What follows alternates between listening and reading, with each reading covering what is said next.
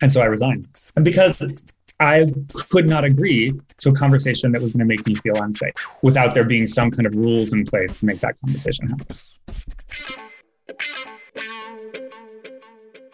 This is the Happen to Your Career podcast with Scott Anthony Barlow.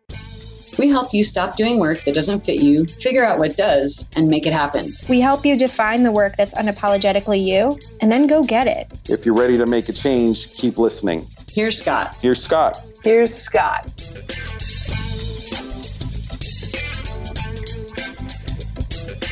Okay, I think everyone knows the importance of communication. But how many of us are actually great at it? I would venture to say that having great conversations is both a science and an art.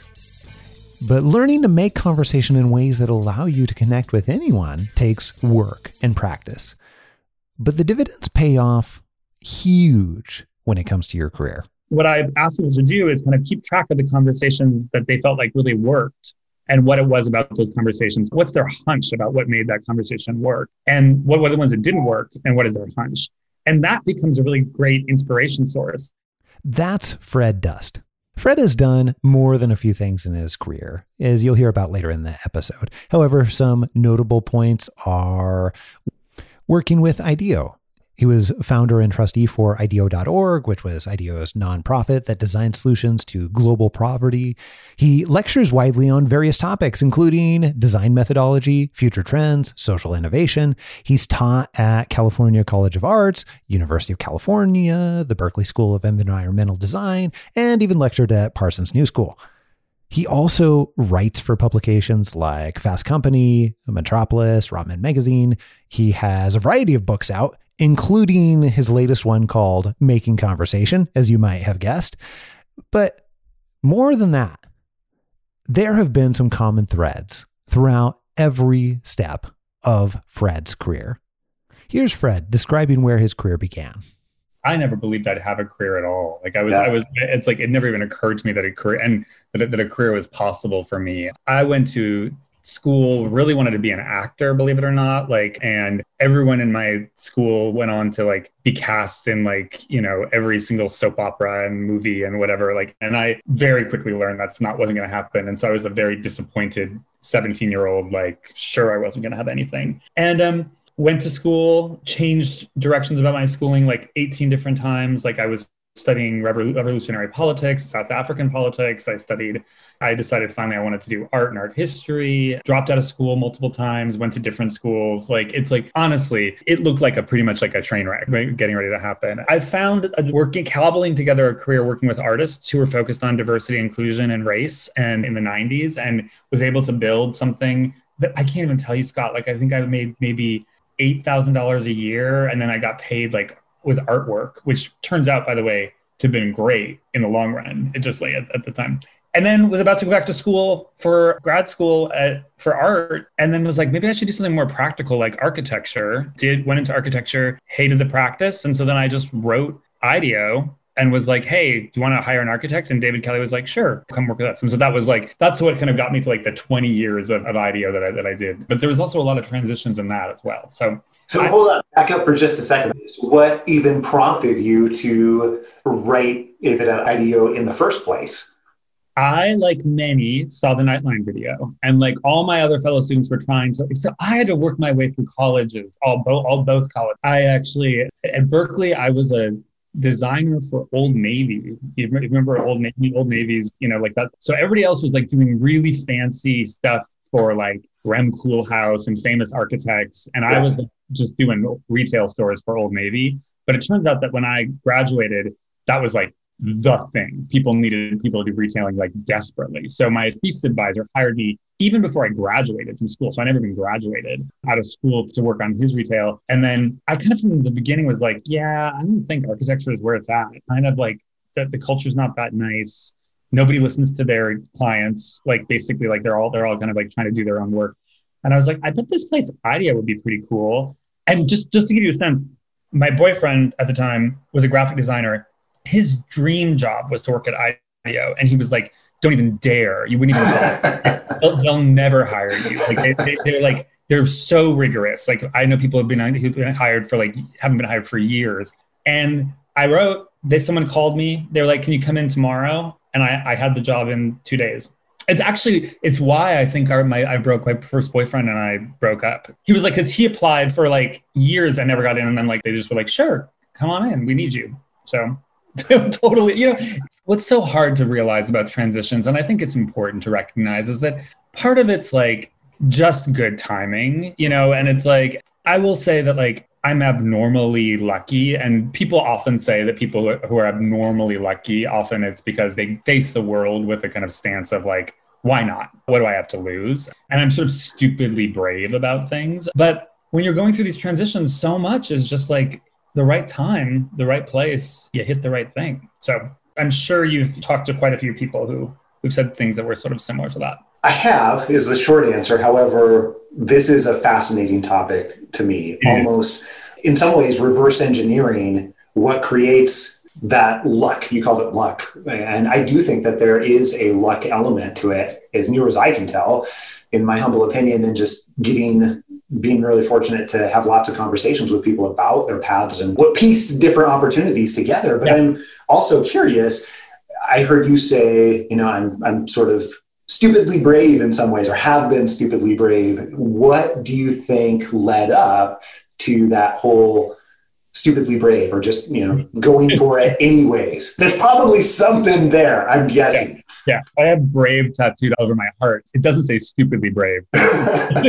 Because and what i actually often call it like for so many people by the way don't self-identify as brave right? It's not a common quality and if you ask people about courage they won't necessarily say that they're courage. So yeah.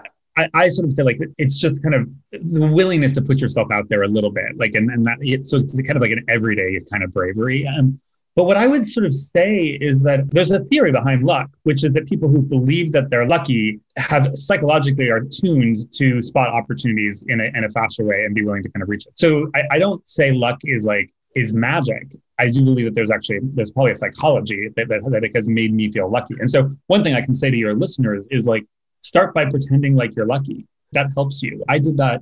I came out by one day sort of saying to myself, I'm going to start by pretending I'm gay just to, for a day to sort of see if that makes me feel like I'm, I'm better. And it yeah. did. If some of your listeners don't feel like they're lucky, just try it on for a day. Pretend like you, you see everything as kind of like a lucky thing and see how that plays out. And I love that concept. Sorry, for me, really quickly, because just to answer your question. Yeah, please. You know, my mom had a serious stroke when I was 24. And her father had a serious stroke when he was 30 and he died. And so I've been pretty much sure that I was on a time limit. So at 24 is when I was like, okay, I'm going back to grad school. You know, it's like I can't just kind of like play around anymore. That time limit has made me be like move a little faster and a little more aggressively. It's also made me be like, I want to meet everyone I can meet on the wor- in the world. I want to talk to everyone and know what everybody is thinking, which has a lot to do with the book, why making conversation became a critical piece of what I do. But I think that's it. You know, I mean, here's the thing, Scott. We all have a time limit. So uh, mine just happened to be more apparent. But it's, it's another reason why I would say that having really thinking if you're in transition to like, don't slow yourself down because, you know, time time is of the essence. You, you, you don't you don't have forever. So that helped me quite a bit um, and probably spurred me on to be a little bit more ambitious than I would be otherwise. That's really interesting. It also makes me think about I was a weird little kid. We'll just get that out there for, first. So I remember when I was seven or eight years old, I remember, you know, like sobbing for all intents and purposes and being like, I only have so much time. Like, it's not something that a little kid often is thinking about in many different ways. So, what's really weird for me is to see how much that type of outlook has actually helped in many different yeah. ways for the reasons that you just described. Like it, it make being aware of that time limit or being aware of that expiration, as you called it, is very motivating in many different ways. I think that's right. And it's like, yeah. and I will be honest, like many of the key transitions in my life have been triggered by watch by losing somebody or losing something and realizing uh, I had to kind of think about moving forward. As a little child, I too was like, I had a weird thing. I was afraid of the night sky. I couldn't stand looking at stars. And the main reason was like, I just couldn't handle the notion that I would never live long enough to be able to count every star that existed. It just like it, so it reminded me of my mortality. Yeah. And my father was also an astronomer, and so I think I had like an aversion because I didn't have a great relationship with my father. But I now love the night sky, and I'll, I'll tell you why I think you should be contemplating the night sky, especially right now at some point. But yes, I was a weird kid too. well, okay, so keeping going on that frame, my son, who is turning 10 next week, also goes through those same things he has for the last couple of years.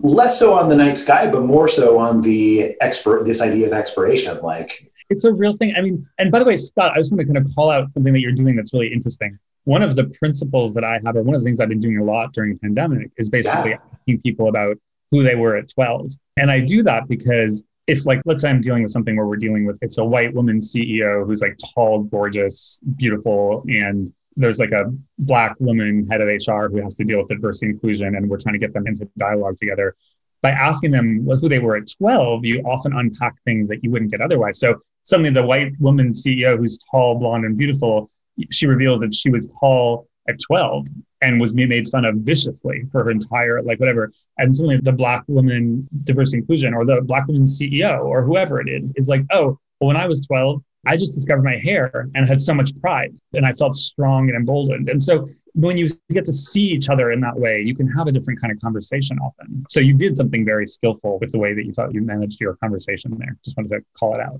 I really appreciate that. Thank you for the kind words. And also, that's, you know, just to get a little bit behind the scenes too. I love that as an approach and technique, partially because I'm legitimately curious about your background and it fascinates me how people kind of get to their present day but also for you know knowing that other people are going to listen to this conversation too it helps to like you said it helps to go down paths that we never would have talked about and I find that you and I get to have a different conversation that way. Well, and Scott, it's actually interesting because you also, if I told you who I was at 12, it's also a transition question because it's interesting. Yeah. Like at 12 through about 14, I was like, a closeted gay kid who my father wanted the perfect child. I dated the cheerleader and I played soccer. Like that's that's that's who I was. And in order for me to kind of even explore the notion that I might be gay, I had to construct what I call a formalized running away. So I applied to a school in France and got a scholarship to go.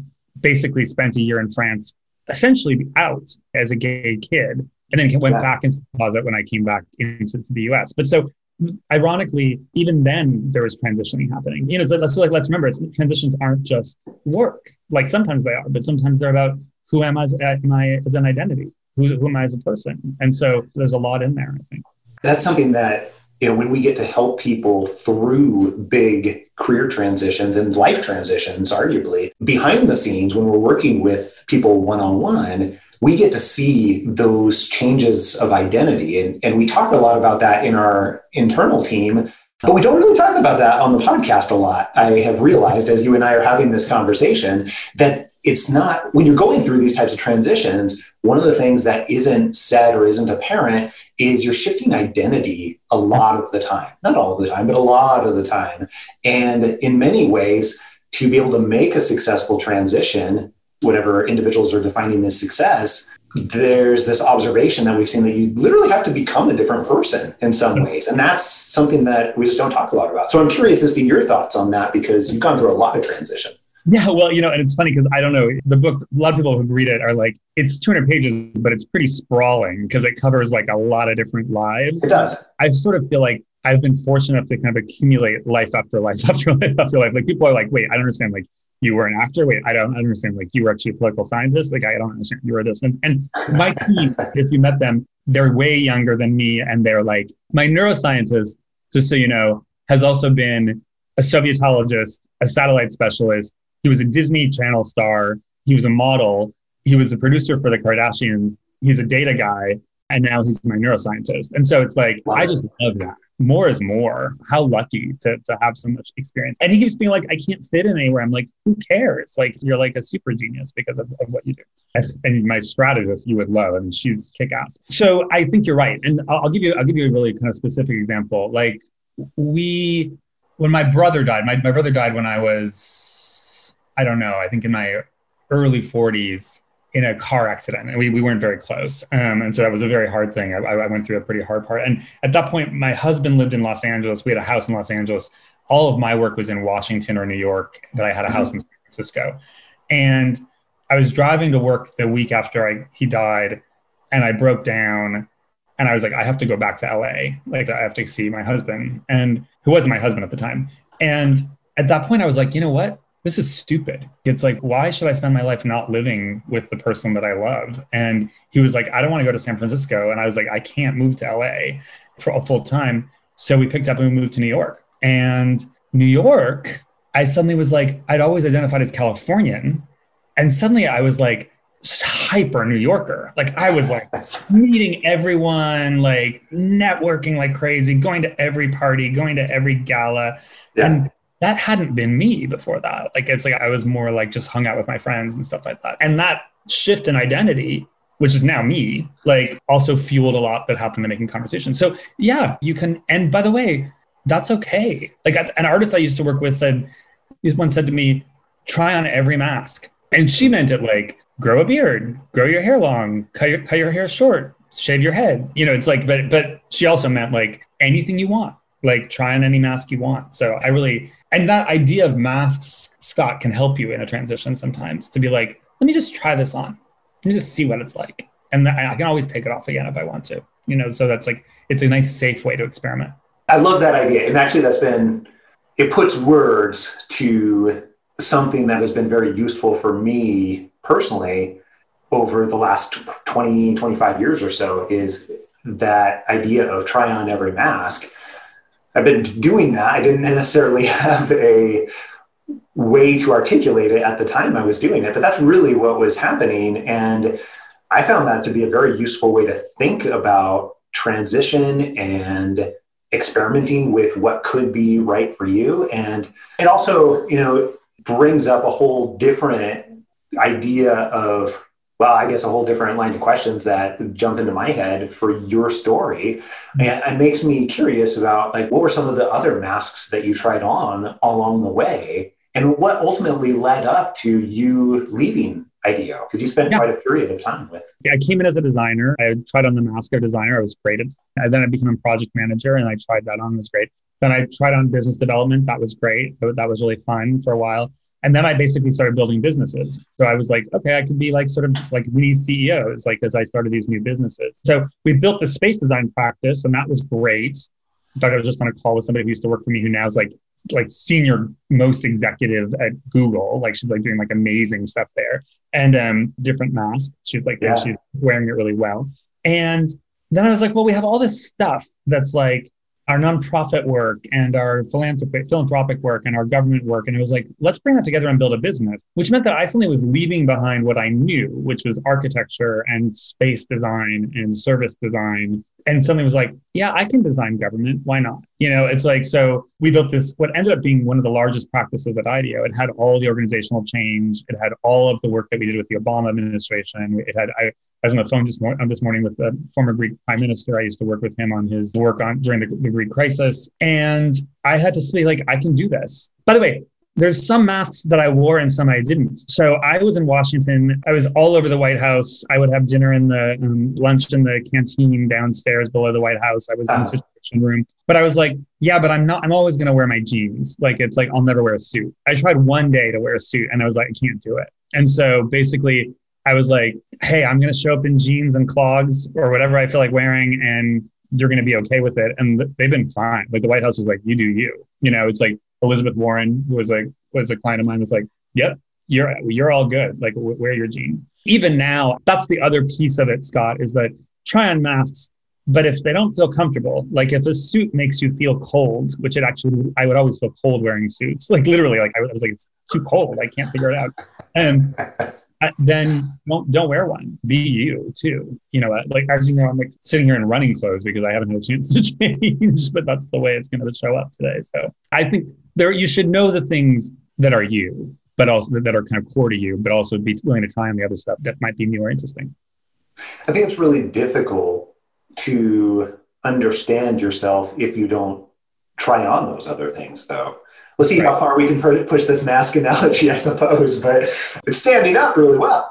The if you don't have that, if you don't have those experiences, then it's going to be really difficult to have something to stand on to say that, oh yeah, like everybody else is dressing in suits as they go to the White House, but like I'm good with jeans. Like I wore a suit the first couple of weeks and was just like, Yeah. oh, this is not working and you're not getting the best meets. Like I remember being in this thing with like the Emanuel, I think it's Zeke Emanuel who's doing the healthcare work. I can't remember. I can remember. It's like, and it was in the, in the White House Conference Center, and I was like in a suit, and I was just like deeply uncomfortable, and like they just weren't getting. And then they did they did another meeting the next week, and I was like, yeah, forget it. I'm going to wear jeans. And then I got called in the White House when Biden was doing the the gun violence work, right? So it was like we were doing the stuff after Sandy Hook and or Newtown. I was like, I'm not going to, wear jeans, and it was great. It was way better. And so you have to kind of tune that. By the way, I want to say something about masks. First of all, culturally speaking, masks have always allowed us to kind of try on different things. That's why Halloween is such a, a beloved thing, right? Is that we get to suddenly be a different person for a different day. And that's why we all become. It's actually why, like, when you're single, you always get a date on Halloween because you get to be like the person you're not. Like it's like you pretty much always like get find find the perfect person. But what's interesting about that, so uh, that's culturally speaking, masks also help us literally. I've seen people do it in conversations where they wear masks and have different kinds of conversations. But also masks, trying on a mask is a principle of the book, right? So if you remember in the book, it says name things, right? Or give us a visual metaphor for things. By saying trying on a mask, you're actually giving, you're clarifying exactly what it is you're doing. And that visual, I mean, obviously, since like you're fixated on it a little bit, as am I now, like that visual really helps us because we're basically like, oh, it's a visual metaphor, but it's like so simple that it really clarifies. And I, I really encourage us to do that in conversation as well. And unfortunately, some people who are really good at using visuals, let's name one, the wall, you know, Trump's wall like that like he's that's a really good visual he, he's really good at it and it's one of the reasons why he, he's able to kind of like so so essentialize things that it, it comes down to these kind of really weird kind of black and white issues so.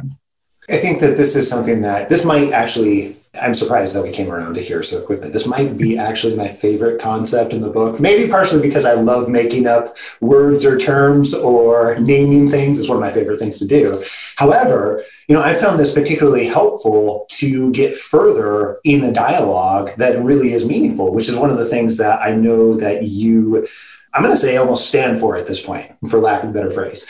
Here's an example. My team and I realized somewhere along the way that when it came to not finishing things, we were all feeling apprehensive about talking to each other because we were all a little bit embarrassed in some different ways and that we hadn't finished the thing. And we hadn't like we left it to the last second and you know hadn't asked for help or hadn't done something else.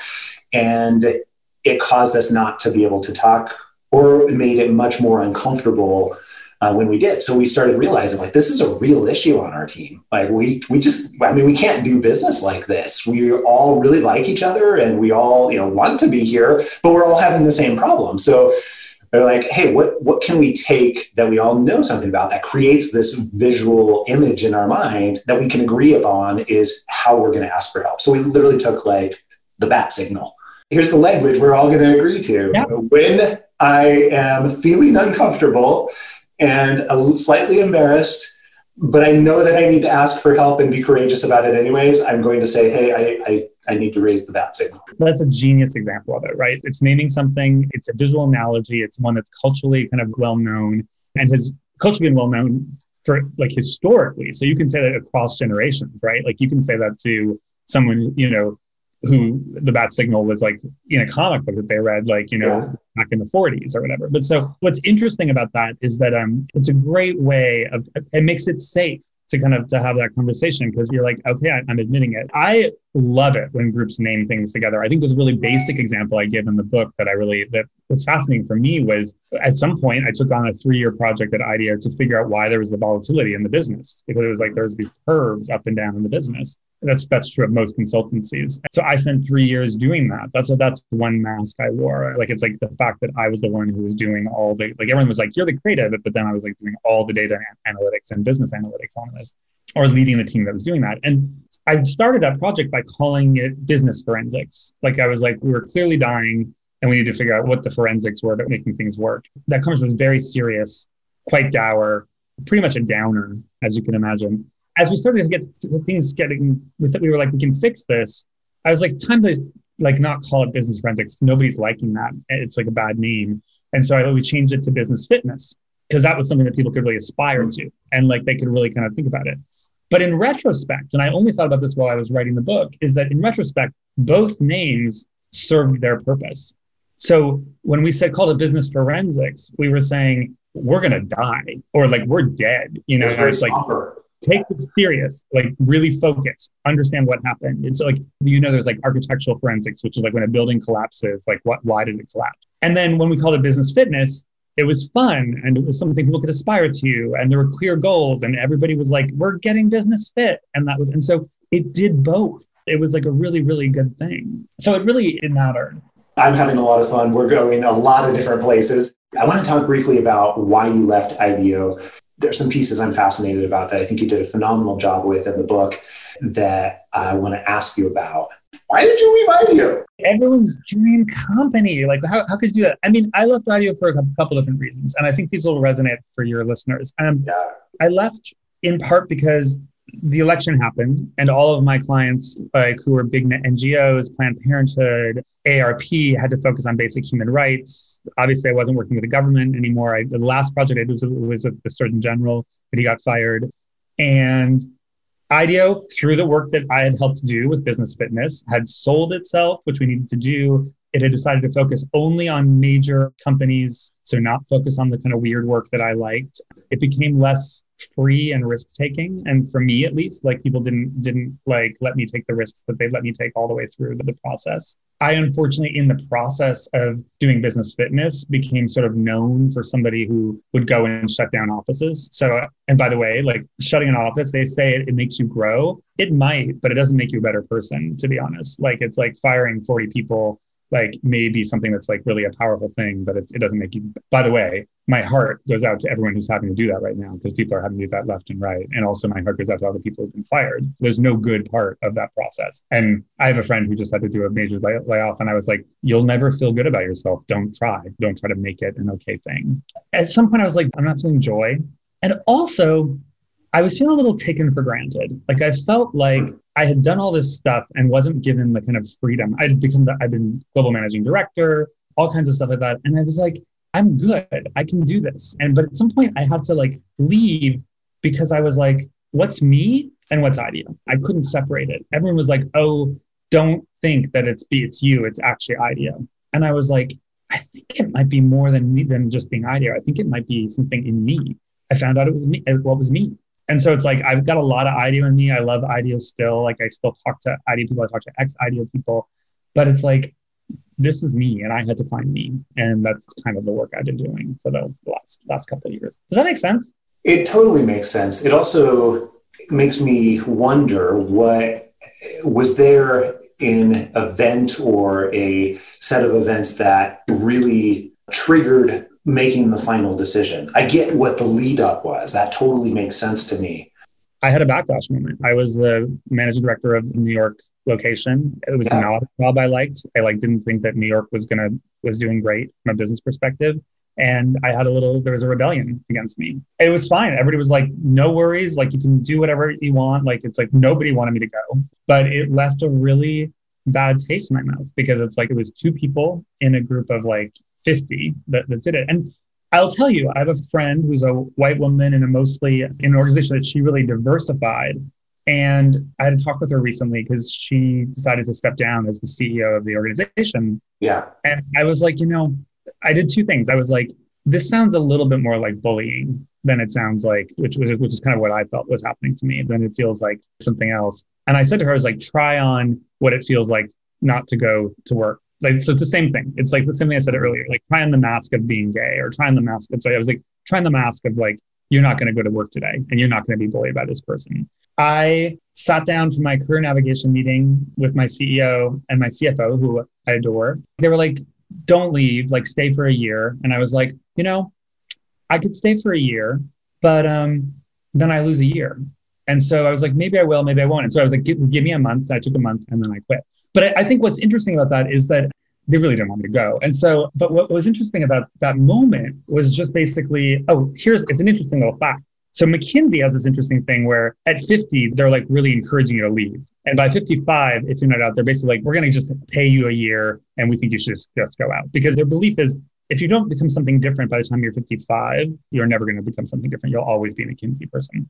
And so I talked to a partner of McKinsey who basically told me that story. And this happened to be when I was 50, when I was going to Zen. And I was like, wow, you know, it's like I leave now and I find myself, you know, I'm 52 now, or I don't. And suddenly I find myself at 55 and I can't get out. And all my friends who are there now at 55 or more can't get out.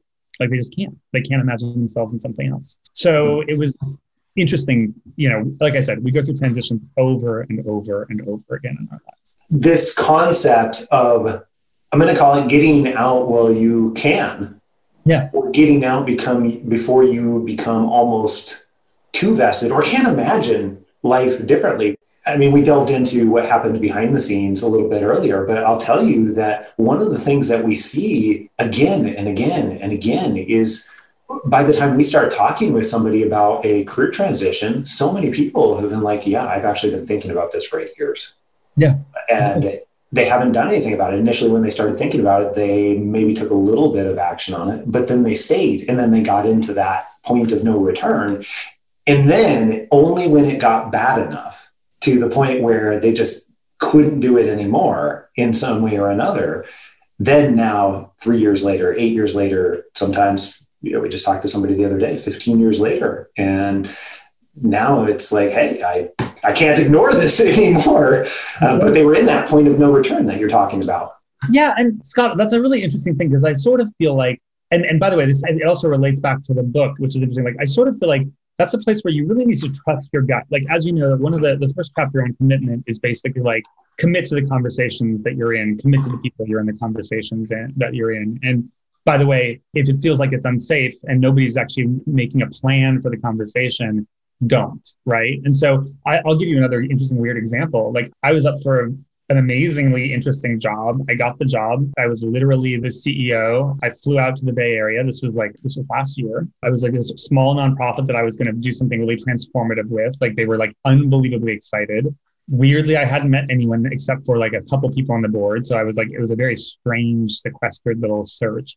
And I never graduated from grad school. I'm pretty transparent about that. Often when I lecture, I'll just be like, yeah, I, I never graduated and I'm, and I'm fine with that. And IDEO knew that. And it's like, but the problem is that over the years it gets slippery because like sometimes like the New York Times would still say, "Oh, Fred Dust has a BA in architecture," and it's like hard as hell to get back to do it. So like weird stuff. So that came up like the day I was flying out there. And they were like, this is not okay for us with our organization. And I was like, I get it. And they're like, but it's okay. Just come in, meet with the board and the staff, and you're going to be so charming. They're going to let you go on this. And I was like, that's not a plan for a conversation. That's actually like you just relying on me being super charming. Unless you can guarantee me that there's a plan that we're going to put in action. It's like, that's the plan. I'm like, that's not a plan. Then I'm not going to go in the room. And so I resigned. And because I could not agree to a conversation that was going to make me feel unsafe without there being some kind of rules in place to make that conversation happen. Let me ask you about this idea of a, no, I don't. I, well, yes, it is weird, unfortunately. Yeah. I would say, unfortunately, that more people don't look at it that way because I believe that it creates far better interactions, conversations, relationships that result from those conversations. And this idea of building a conversation plan or creating a conversation plan is something that I wish I could say I, always did that. However, you know, I started finding a need for it way back when I was in HR leadership and started to recognize that as was I don't know, you talked about people getting fired, you know, as I was having those types of really what shall I call them? Important interactions with people that changed the, how they look at their, their job or how they looked at the organization. Recognize that when I went in and just was charming, then it wasn't working out very well. Apparently, I'm not as charming as I think I am. But, but when I went in with a plan, and when even when it started, like I'd pull out and just literally do three bullet points of what that was my first plan way back when. But I recognize now that that is so powerful planning beforehand. It changes the course and dynamic and interaction. So tell us about this idea behind the plan and what can people do to plan for conversations. Not every conversation needs a plan. Maybe more need them than you think you know i would i would say but it's like you know gossip and chatting and all those things like don't overthink those things. Those are amazing. Just do it. That's fantastic. But there are conversations and there's sometimes conversations that you think are gossip and charming and whatever that they're actually not and they actually probably need a little bit more thinking about behind them. So i feel like the really simple construct that i put in the book which i call it a conversation notebook which i know is it's just mostly because it's like i think a lot of people don't like the word journaling including me and like it's like so very it's, overused now too yeah exactly. so like journaling or like diary didn't feel right so it's like it's just a notebook what i asked people to do is kind of keep track of the conversations that they felt like really worked and what it was about those conversations. What's their hunch about what made that conversation work? And what were the ones that didn't work? And what is their hunch? And that becomes a really great inspiration source. So my book is that for me, right? It's basically a, it's a notebook of all the things that worked and didn't work. But it's like, I think it's more useful if you have your own. Please buy the book. You can definitely steal mine, but it's like, and you, you should, but also build your own. What are the plans? What inspires you? What feels natural to your voice? you know so it's like we talk a lot about like this idea in the book of using your real voice it's like what's authentic to you like his you, don't be me you know or don't be you like scott no you be you. That that's what you need to be doing is like is kind of thinking about how what, what's going to feel most right to you. Something i wanted to ask you about it has a little bit to do with the plan but also something that you said earlier which is not not every conversation needs a plan. Not every conversation really requires that. Right. But you talk about this idea of picking the conversations that you want to commit to. Right. And that's the first time I've heard of that idea in that particular way. And you talk about, you know, what types of conversations those even are to define that too. Yeah, so yeah. tell me about first of all where the idea of picking the conversations that you want to commit to came from, and then what are those conversations that you should commit to or take the time to you know, build a plan around or declare as important or whatever else it might be. That's really interesting. I will tell you, I made it up. And what happened is I was giving a lecture on the book because I often have to talk through things to kind of start to work out what was right for the book. And so I gave a lecture. It was really there was six C's. There was not commitment, which is the number one, which is the first, which is the first C. And so I could tell that everybody thought the six C's were amazing, and they were like, like because you know everybody brings out their phones and they're taking pictures yep. of screen whatever. And like i'm like okay this is working and my lectures are highly visual and like whatever they're, and they're impromptu. But at the end somebody asked a question like well what happens when i hate somebody or somebody hates me or there's a political divide that's so deep that we can't even do it or how do you imagine doing this in america today? And i was like oh right. Somebody should be asking me the question. Right. And i was like i don't have an answer. And i was like I that's when I said you need to commit like it's like you have to commit to the person and commit to that conversation and keep your values in check like hold, hold them back for a little bit. And what's interesting is that applies to almost everything. So it applies to politics you know so it's like so i have conversations with people who are very different from me, your Trump or Biden, Biden voting friends, whatever it is. And I'm really apolitical, though I'm, I'm not a fan of whatever, but it's like, I love us. like, I mean, it's just like, it's like, but, but what I would say is that um, I commit, you know, so it's like, I had to talk to a very senior statesperson, a former potential president. And early on, like tell her people in the pandemic, no, she's going to turn on her Zoom. She's going to get on Zoom even if she doesn't want to. Right. And so I was here the other day and there was like a guy bow hunting on our property and he had this big Trump sticker on his truck and he's out there with his son bow hunting. And I was like, oh, I probably don't want to go talk to him. And then I was like, wait a sec. If I can go, if I can tell like a former potential president to turn on their Zoom, I can talk to my hunter. And so, or like this hunter. And so I like went down. I was like, hey, what's your name? What's your son's name? Like, it's like, what are you looking for? And like, it's like, I was like, maybe in the future, just ask if you're going to hunt our property. We're totally cool with it. Maybe get us some venison you know it's like and and we had a great conversation and it was like it was lovely and loving i know his name like he knows my name he knows my husband's name i know his son's name and so that's like i'm just going to commit and that's that that takes some bravery and but it was a good commitment but what I, what I will say and i think this actually really applies to a lot of people who you might be talking to is that people who so often like I, I see this on boards a lot where people are like I don't really believe in this organization. I don't really believe this organization can make it work. But it's important for me to stay on the board because I'm like the naysayer that helps people kind of realize like what the truth is. And I'm sort of like, yeah, no, get off the board. And so I want to say that if you happen to be in a company or organization where you find yourself being the, the continuous naysayer, that might be telling you something. It might be telling you that it's not the right organization for you. You might think you're invaluable because of that, but it might be sort of like, and, and that's not. That's different than committing to the conversations. That, that's exactly right. That's not. It can right. feel like that's what that means, but it sounds like that's not what you mean when you say that. That's right. And so what I would say is like, and this is like everything in the book. So commit to the conversation, and if you find that you're you can't commit, then get out of the conversation. It's going to make it a lot better for everybody else. And it'll make it better for you too, because then you'll be in one less conversation. So I would say that if you're in an organization where you feel like you're finding yourself in a place where you're like continually grappling with being contrary, you may actually, in fact, be having an issue where you really don't feel committed to what that organization is hmm. doing, or you feel like it's not committed to you. Commit until it doesn't, but if it feels unsafe, don't. like then, then get out. But if you're a voice of difference, hesitate on getting out because we might need you more. You know, so if like you find yourself being the only, I don't know, gay man, a white white gay man on, a, on an organization's board, like maybe don't step off. You know, for the, for the moment. I just think we have to be really careful with. It's essential. Oh, last thing I'll say, Scott, is during the pandemic, if you can't commit, then it's one less meeting for you. So awesome. Just like don't go. It's like it's like if you're not essential to the conversation, don't go. Like it's like you need more time. Next week, we have a special treat coming up for you here at Happen to Your Career. We have a two part series on how to identify and find a cause you care about and make a real impact on the world. You might even say, change the world. Well, Harriet Tubman was strong and she was brave and she had the courage to keep fighting and keep going on her dream to freedom. I think she had the courage to keep going on, even when everyone else turned back. All that and more right here on Happen to Your Career. We'll see you next week. Until then, I am out.